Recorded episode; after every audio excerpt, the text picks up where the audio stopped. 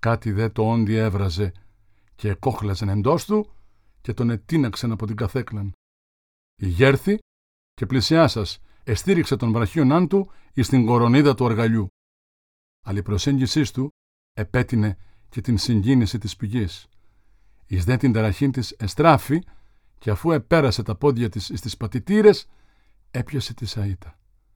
Αλλά τα χέρια της έτρεμαν. Ο Μανώλης είχε σκύψει επ' αυτής και αισθάνθη θερμήν την πνοή του επί του τραχύλου της. «Ψυχή μου πηγιό, όμορφη πούσε».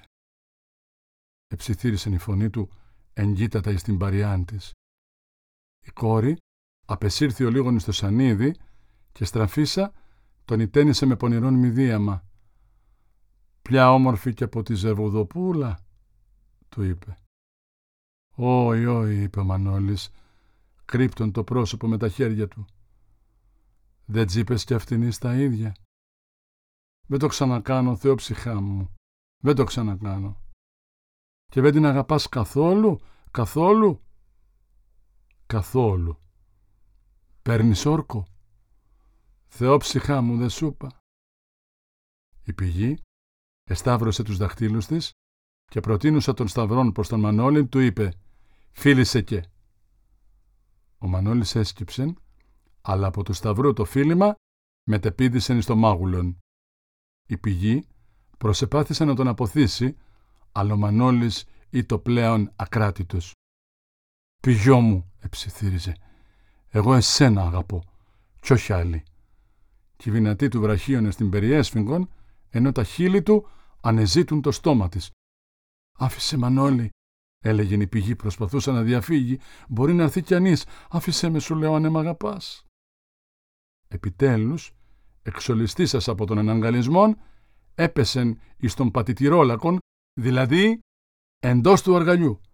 Άλλο ερωτικός παροξισμός του Μανώλη θα την παρικολούθηκε εκεί.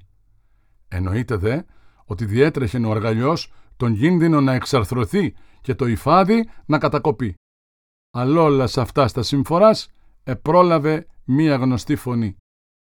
«Επαδάσε, παιδί μου, πηγιό». «Η μάνα μου», είπε ο Μανώλης, απομακρυνόμενος από τον αργαλιό. «Ντροπή», εψιθύρισε και η πηγή, εξερχομένη από τον πατητηρόλακον, κατασκονισμένη με τα ενδύματα και την γόμην εις αταξίαν. Η Ριγινιό εισήλθε νύθουσα, εννοήσασα δε ότι έφτανε εις πολύ ακατάλληλων στιγμήν, περιήλθε και αυτή εις αμηχανίαν, εκοκίνησε μάλιστα και δεν ήξευρε τι να είπε. Ο Μανώλης, ιστάμενος παρά των ξύλινων στήλων, ως της υπεβάσταζε την στέγην, την παρετήρη, ώστε να την έβλεπε πρώτη φορά. Η δε πηγή τόσο είχε σαστήσει, ώστε πηγαίνω έρχεται ζητούσα δια την μέλουσα πεθεράν της καρέκλα, ενώ ήσαν δύο προ αυτής. «Άδικο θα είχε δαμανόλη ο στρατής αν ερχόνταν αυτή την ώρα», είπε νησέη του Νικολίνα. «Ας ερχόντανε», απήντησε με προκλητικό πείσμα ο Μανώλης, «κι αν ερχόντανε ή τα θα έκανε».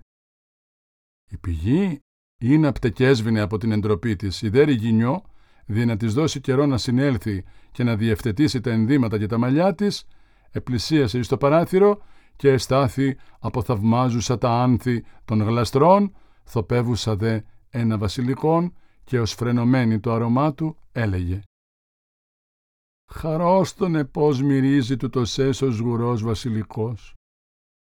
Έπειτα, στραφίσα πέραν προς την πλάκαν, όπου ήσαν τον Τούρκον η τάφη εκατέρωθεν της οδού, είπε «Καλέ, ποιος σκύλος εψόφισε» «Ο Λαδομπραήμις», επληροφόρησε ο Μανώλης, πλησιάσας και αυτός στο παράθυρον όντε επέρνουν από το τζαμί, του διαβάζανε. Επλησίασε και η πηγή με το λίγον και οι τρεις παρετήρουν την τουρκικήν κηδείαν. Η απόστασης δεν είναι το μεγάλη, διεκρίνει το δε και τον ταβούτι ακόμη στο οποίο το κλεισμένο ο νεκρός. Ο ημάμις επροπορεύεται κοντός κοντός με τη σαρίκα του. Δια την Σαϊτονικολίναν ή το διτός ευχάριστον το θέαμα εκείνο και διότι ολιγόστευαν οι Τούρκοι κατά ένα και διότι ο Λαδομπραήμις ήταν και προσωπικός εχθρός του ανδρός της. Επειδή εγυτνίαζαν τα κτήματά των, είχαν συχνάς διενέξεις και έρηδα και μίαν φοράν ο Σαϊτονικολή κατεδικάστη εις πολύμηνον φυλάκισιν διότι τον έδιρεν. Αλλά τον έκαμε και τον εγύριζαν μες στο σεντόνι, έλεγε η Ριγινιό. Ενώ δε αυτή επιχέρουσα παρετήρη την κηδεία του εχθρού, οι δυο νέοι, ιστάμενοι εκατέρωθεν αυτής, αντίλασαν λαθρέα βλέμματα. Και ο Μανώλης έδακνε τον δάκτυλόν του εκπίσματος τάχα, διότι του διέφυγε η πηγή και διότι η επίσκεψη της μάνας του ήλθεν στιγμήν τόσο ακατάλληλον. «Καλό καταβόδιο, Μπραϊμαγά», έλεγε η Σαΐτο Νικολίνα, μία ποσπόσα το βλέμμα από τα τουρκικά μνήματα.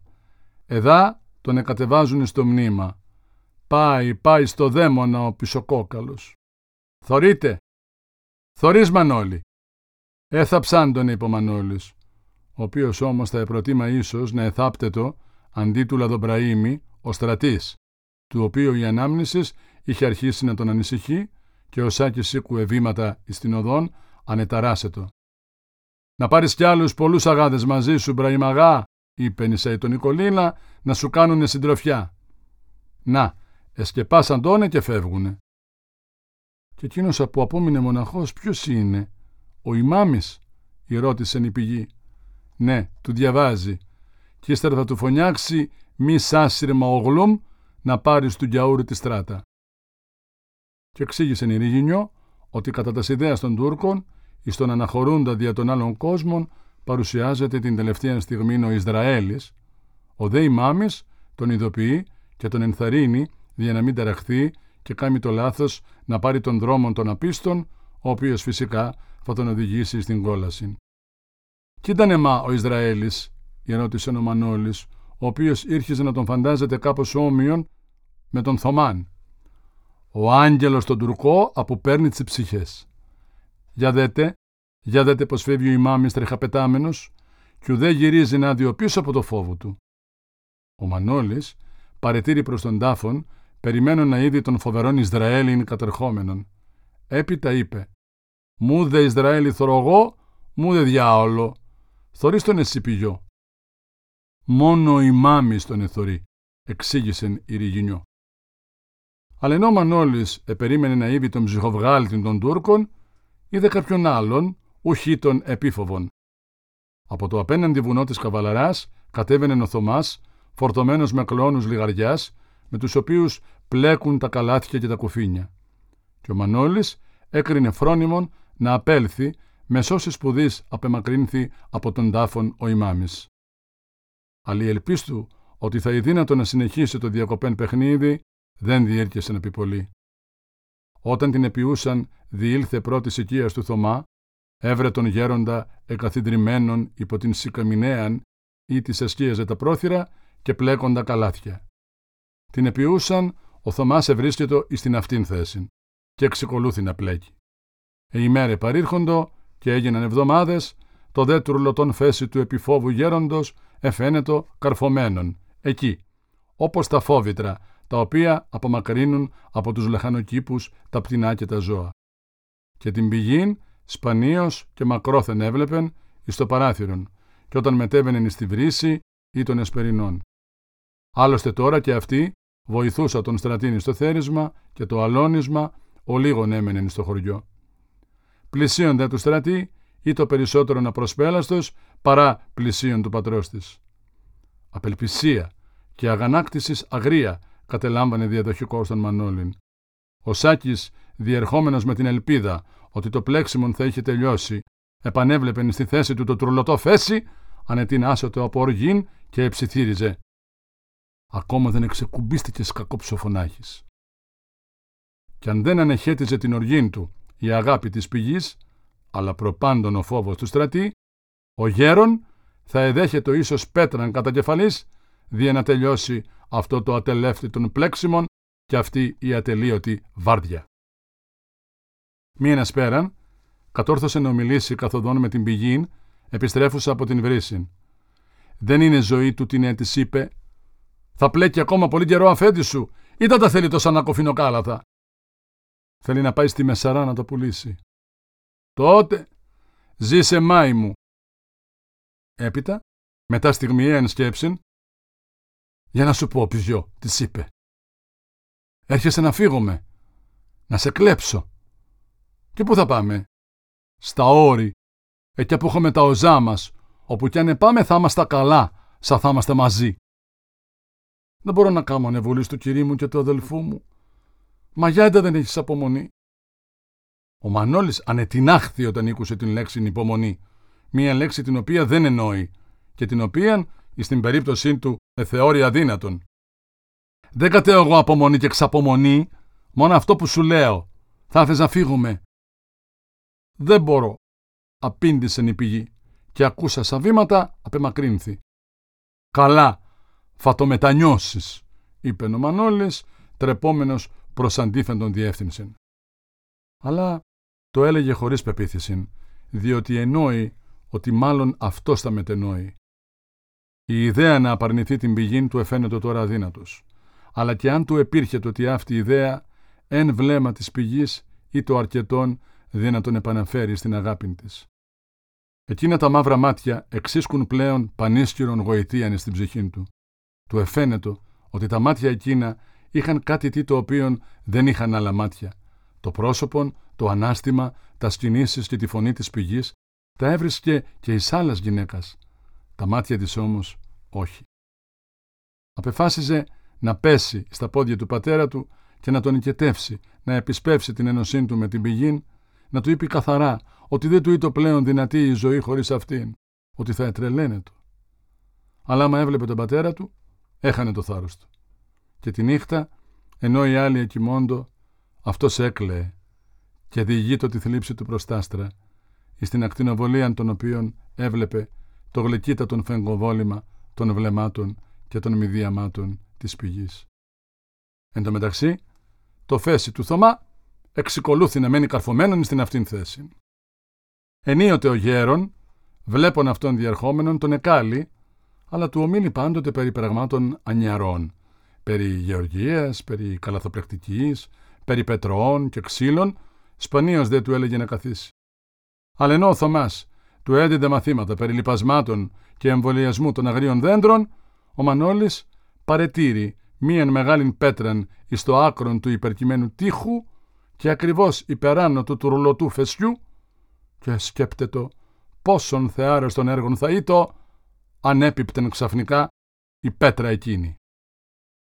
Το κόκκινον εκείνο φέση, το οποίον ευάπτετο ημέραν καθημέραν ερυθρότερον υπό των πιπτόντων μούρων, τον ηρέθιζεν, όπως τους τάβρους το κόκκινο ύφασμα το οποίον επισύουν οι ταυρομάχοι.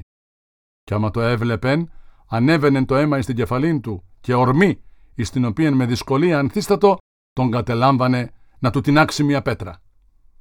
Όταν δε ο γέρον τον εκάλυδε να του δίδει γεωργικά συμβουλάς, ανεχώρη κατεχόμενος υποτιού του ορεθισμού, ώστε δεν έβλεπε, και προχώρη βλασφημών και ξεθυμένων κατά των ζώων τα οποία συνήντα καθοδόν. Η στιγμή τη αυτής εξάψεως συνήντησε μίαν μέραν έξω του χωρίου τον Τερερέν και χωρίς κανένα πρόλογο τον συνέλαβεν από τον λεμόν και τόσο δυνατά τον έσφιξεν ώστε η χείρ του ταλαιπώρου αναγνώστου παρέλυσε και έπεσε η αξίνη την οποία νεκράτη. «Εσύ σε μωρέα που καυκάσε πως θα με δέσεις», ανεφώνησεν υψών αυτόν εις τον αέρα. «Για όνομα του Θεού ετράβλησεν ο Τερερές με φωνήν ημίπνικτον. Αλλά ο Μανώλης έλαβε σκηνίον από το σάγμα του ημιώνου του Τερερέ με την ιδέα καταρχάς να τον δέσει εις την ουράν του ημιώνου και να μαστήσει έπειτα το ζώον δια να φύγει σύρων όπισθεν του των μάγων. Την ιδέα αυτής της εκδικήσεως του έδωκε μία ανάμνηση από παραμύθι, το οποίο είχε ακούσει κατά την μικράν του ηλικία. Αλλά ο ημίωνος, ως να εμάντευσε το φοβερό του σχέδιον, ετίναξε διπλούν λάκτισμα στον αέρα και έφυγε τρέχον. Τότε ο Μανώλης ήλαξε σχέδιον και δεσμεύσα στον αναγνώστη εκ των ποδών και των χειρών, ο τράγων τον εκρέμασεν εις υπερκείμενων κλάδων ελέας. «Να σε μάθω εγώ να δένεις», του είπε. Και εξικολούθησε τον δρόμο του προς τα λιβάδια, τρέχον ορμητικός και ασκόπος ως ιστριλατούμενος σταύρος. Η τιμωρία του Τερερέ ήρεσεν εις τον Ισαΐ τον Νικολίν, αλλά του εφάνει ανεπαρκής και εφρόντισε να τη συμπληρώσει την επιούσαν γρονθοκοπήσα των μάγων όταν τον ήκουσε να απειλεί εκ νέου ότι θα κάμει και θα δείξει εις κύκλων χωριανών εις τους οποίους εδείκνυε τα μαύρα ίχνη τα οποία είχε να αφήσει στα σχήρες και τους πόδας του το σκηνίον και να διηγείται πώς εσώθη εκ της κρεμάλας υπό του κατατύχην διελθόντος με το λίγον αστρονόμου. Ο Μανώλης, μετά το ανδραγάθημά του εκείνο, ενόμισε την παρίσταση κατάλληλων δια να ομιλήσει προς τον πατέρα του. Και στην πρώτη ευκαιρία του είπε, χωρίς πρόλογον και χωρίς περιστροφάς. «Αφέντη, εγώ θέλω να με παντρέψεις. Δεν βαστώ πλέον να μην μπορώ μου δεν να δω την πηγή. Αν δεν την πάρω του τον έτο μήνα, θα φύγει ο νους από την κεφαλή μου. Ο Σαϊτον Νικολής τον παρετήρησε άναυδο επί την αστιγμά, μεθό του είπε αυστηρός: Είτε λόγια είναι μωρέ αυτά που λες. Εξανακούστε και να λέει το παιδί στον κύριο του πως θέλει παντριγιά, γιατί δεν βαστά μπλιό. Και έπειτα εξ αυτής, να χαθείς από μπρος μου, γάιδαρε να μη σωθωρώ, του είπε. Εγώ είχα στο νου μου να σε παντρέψω την ερχομένη λαμπρή. Μα δά, μου δε την ερχομένη, μου δε την από πάνω. Ο Μανώλης απεσύρθης συνεσταλμένος, όπως ο σκύλος, ο οποίος φοβείται λάκτισμα. Καλά, εψιθύρισε, ότι να κάνω πάλι καμιά κουζουλάδα θα φωνιάζεις. Αλλά όμως ενεκαρτέρισε ο ταλέπορος, και αντί να παρεκτραπεί, απετάθη προς τη μητέρα του, με τη βεβαιότητα ότι αυτή τουλάχιστον δεν θα του ομίλει με σκληρότητα, όσο αφέντης, και ότι ίσως θα κατόρθωνε να μετριάσει την δυστυχία του. Ποτέ ως τότε δεν τον είχε δει η μητέρα του τόσο θαρετών αλλά και τόσο λυπημένο. Εκάφεσε πλησίο της και της αφηγήθη τα στενοχωρίας και τα συλλήψεις του, και πόσο ο Θωμάς είχε θρονιαστεί πρωτιστήρα και του ήτο αδύνατο πλέον και να βλέπει απλώς την πηγή. Και προστριβόμενος στο φόρεμά της ως πεδίων, έκλαιε και την οικέτευε να μεσητεύσει προς τον πατέρα της να γίνει ο γάμος το ταχύτερο εκείνο το μήνα. Η μητέρα του τον εθόπευσε και προσπάθησε να τον παρηγορήσει, αλλά συγχρόνως του παρέστησεν ότι δεν είναι το δυνατό να γίνει ο γάμος τόσο ταχαίως, διότι και η πηγή δεν είχε έτοιμα τα πρικιά της. «Δεν θέλω εγώ προυκιά», είπε ζωηρός ο Μανώλης. «Είτε τα κάμω τα προυκιά». «Μα δεν κάνει, παιδί μου. Είτε ατσιγκάνι είμεστα. Δεν μπορεί η κοπελιά να παντρευτεί χωρίς να έχει όλα τα χρειαζόμενα, γιατί θα την ανεμπέξει το χωριό». Κατόρθωσε όμως να πραείνει κάπως την απελπισία του Μανώλη, υποσχεθήσα ότι θα μεσίτευε να γίνει ο γάμος όσο το δυνατόν ταχύτερον, με τα δύο ή τρεις το πολύ μήνας. Άλλος τον Νικολής έμενεν άκαμπτος, ή την προσεχή λαμπρίν ή ποτέ. Και πάλι κατά το Πάσχα δεν θα ετελεί το ο γάμος, αλλά ο επίσημος αραβών, τον οποίον θα επικολούθει ο γάμος μετά δύο μήνας. Τότε πάλι να σκέφτει ο Μανώλης να φύγει στα βουνά και να κόψει πάσαν σχέση με τους ανθρώπους. Αλλά δεν ευρέδινε να εννοήσει ότι του ή το αδύνατο πλέον να απομακρυνθεί από το χωριό. Ή το δεσμό της. Εακτίνες δύο μαύρων οφθαλμών τον εκράτουν εκεί, ως χρυσέ αλύσεις, δεσμευμένων και σκλάβων. Αντί να τραπεί προς τα βουνά, εξήλθε και επλανάτο εις τους δρόμους του χωριού, σύνους και περίλυπος. Και τα βήματά του αυτομάτως τον έφεραν πρώτης οικίας του Θωμά, όπου πρώτην φοράν δεν είδε το φέση, το οποίο τον έφερε εις απελπισίαν. Αντί τούτου, είδε την πηγήν, ισταμένη στην θύραν και σκορπίζουσαν κρυθήν εις μήνος ορνήθων, των οποίων τα αμφίσματα απετέλουν εις το ξηρόν έδαφος κρότων πιπτούσης βροχής. Ποτέ η πηγή δεν του είχε φανεί τόσον θελεκτική, όσον τη στιγμή εκείνη, όπως την περιέβαλεν η ροδίνη αντάβγεια του δίοντος ηλίου. Αλλά καθήν στιγμή εκείνη το Μανώλης δια να πλησιάσει, ήκουσε θόρυβον εις το παράθυρον και στραφής είδε να προκύπτει μεταξύ των βασιλικών η φέσα του Θωμά. Και ήκουσε την γονγιστική φωνή του γέροντος να λέγει «Ένα χρόνο θα τσιταίζεις τσόρνηθες». «Έλα μέσα που σε θέλω». Ο Μανώλης εμαρμάρωσεν. Η δε πηγή, αφού έριψε προσμέντα όρνηθα την υπολοιπωμένη εις την ποδιάν της κρυθήν, προς δεν τον Μανώλην το μελαγχολικότερο της βλέμμα, εξυφανίστη. Ο Θωμάς εχαιρέτησε τον Μανώλην με μηδίαμα λύκου και ίσως δεν θα παρέλειπε και την ευκαιρία εκείνη για να του δώσει ένα από τα συνήθη του μαθήματα, αν ο Μανώλης δεν έσπευδε να απομακρυνθεί. Έφυγε βλασφημών και εξεθύμανε κατά τη τυχού σκύλου, τον οποίον εξετίναξε διαλεκτίσματος εις απόσταση δύο μέτρων. Με το λίγον συνείδησε την Ζερβούδεναν.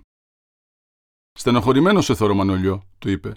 Άφησέ με, είπε ο Μανώλης, με χειρονομία μεγάλης οργής. Και μια προσβολή πάλι θα σου κάμαν οι Θωμαδιανοί, είπε νυχήρα. Καλά να τα παθαίνεις με τσιβαρβάρους που πήγε και έμπλεξες. Μα είδα αυτές εσύ, κακορίζουκο παιδί. Ο κύριος ο προκομμένος τα φταίει. Ναι, ο κύριο μου, ο κύριο μου καλιό, είπε ο Μανώλης έτοιμος να κλάψει ή να εξτομίσει ασεβείς λόγους κατά του πατρός του. Δια να αποφύγει δε και το μεν και το δε, εκινήθη να φύγει. Αλλά η χείρα τον εκράτησε και επέμεινε να μάθει τα αίτια της θλιψεώς του. «Να», είπε επιτέλους ο Μανώλης, «δεν μ' αφήνουνε μου δεν να πάρω την πηγή, μου δεν να τη θωρώ». «Ε, και χάθηκαν οι κοπελιές», είπε η χείρα. «Τσιθομαδιανού τσιβελανούς θα κάθεσαι να παρακαλείς, σία που είσαι παρακαλετός όπου και αν ζητήξεις. Δεν σε θέλουν ένα, μη τσιθές δέκα». Ο Μανώλης εσκέφθη επί μικρόν. Έπειτα είπε «Ναι, μα εγώ την εθέλω την πηγή». Η χείρα έκαμε μορφασμόν αποστροφής. «Μα είναι τα τσιρέγεσαι. Δεν μου λες». «Αυτή είναι καλή. Μου δε τα αδελφούτσι, μου δε του κυρούτσι μοιάζει». Κατέσυντα λέει ένας παλιός λόγος. Από τούτο το κυπούλι είναι και τούτο το μαρούλι. Καλή φαίνεται δα, Μα σαν την εκουκουλωθείς, θα δεις πως είναι θηγατέρα του Θωμά και αδελφή του στρατή του Φαρμακίτη. Καλή, λέει. Μα δεν μου λες, τσικαλοσύνετσι, γίτσο μορφιέτσι και τσινικοκυροσύνετσι. Από αυτά πράγμα δεν έχει. Με τα βούγια ανεθράφηκε και βούι είναι. Αν την εθές να τη ζέφνει τα λέτρη, καλή θα είναι, μα για γυναίκα. Ένα παιδί σαν γκάμι θα συχαίνεσαι να πάρεις χρυσό μήλο από τα χέρια τσι. Εγώ για το καλό σου γιατί σ' αγαπώ. Σου λέω να σύρεις χέρι, μια που σου δώκανε και την αφορμή. Μα ο κύρις μου, του κυρού σου να μην τα ακούς, γιατί πρέπει πως εγέρασε και φυρομιάλισε. Μα δεν μπορώ καλλιό, είπε ο Μανώλης, εις την ψυχή του οποίου έγινε το προφανώς πάλι. Εγώ την εθέλω την πηγή, αγαπώ την Αγαπάς την Μα πες μου μωρέ παιδί, ή τα σ' αρέσει από αυτή τη μουσκάρα; Τα μουστάκια τσι. Δεν την εθωρείς πως έχει μουστάκια σαν άντρας. Ο Μανώλης δεν είχε προσέξει έως τότε εις το ελαφρότατον χνούν, ο οποίος επίνθη εις το επάνω χείλος της πηγής. Τουλάχιστον δεν του είχε κάνει την εντύπωση ελαττώματος. Μάλλον χάριν και θέλγητρον έβλεπεν εις αυτόν. Και όταν εις το χνούδι εκείνο εμάρμερον λεπτή αδάμαντες υδρότος, τον κατελάμβανε τρελός πόθος να ροφήσει με ένα φίλημα την δρόσον εκείνην του κάλους της. Αλλά τώρα, ότε η Ζερβούδε να του παρέστησε το πράγμα ως ελάττωμα και ασκημίαν, ήρχεσε να σκέπτεται και να ενδιάζει.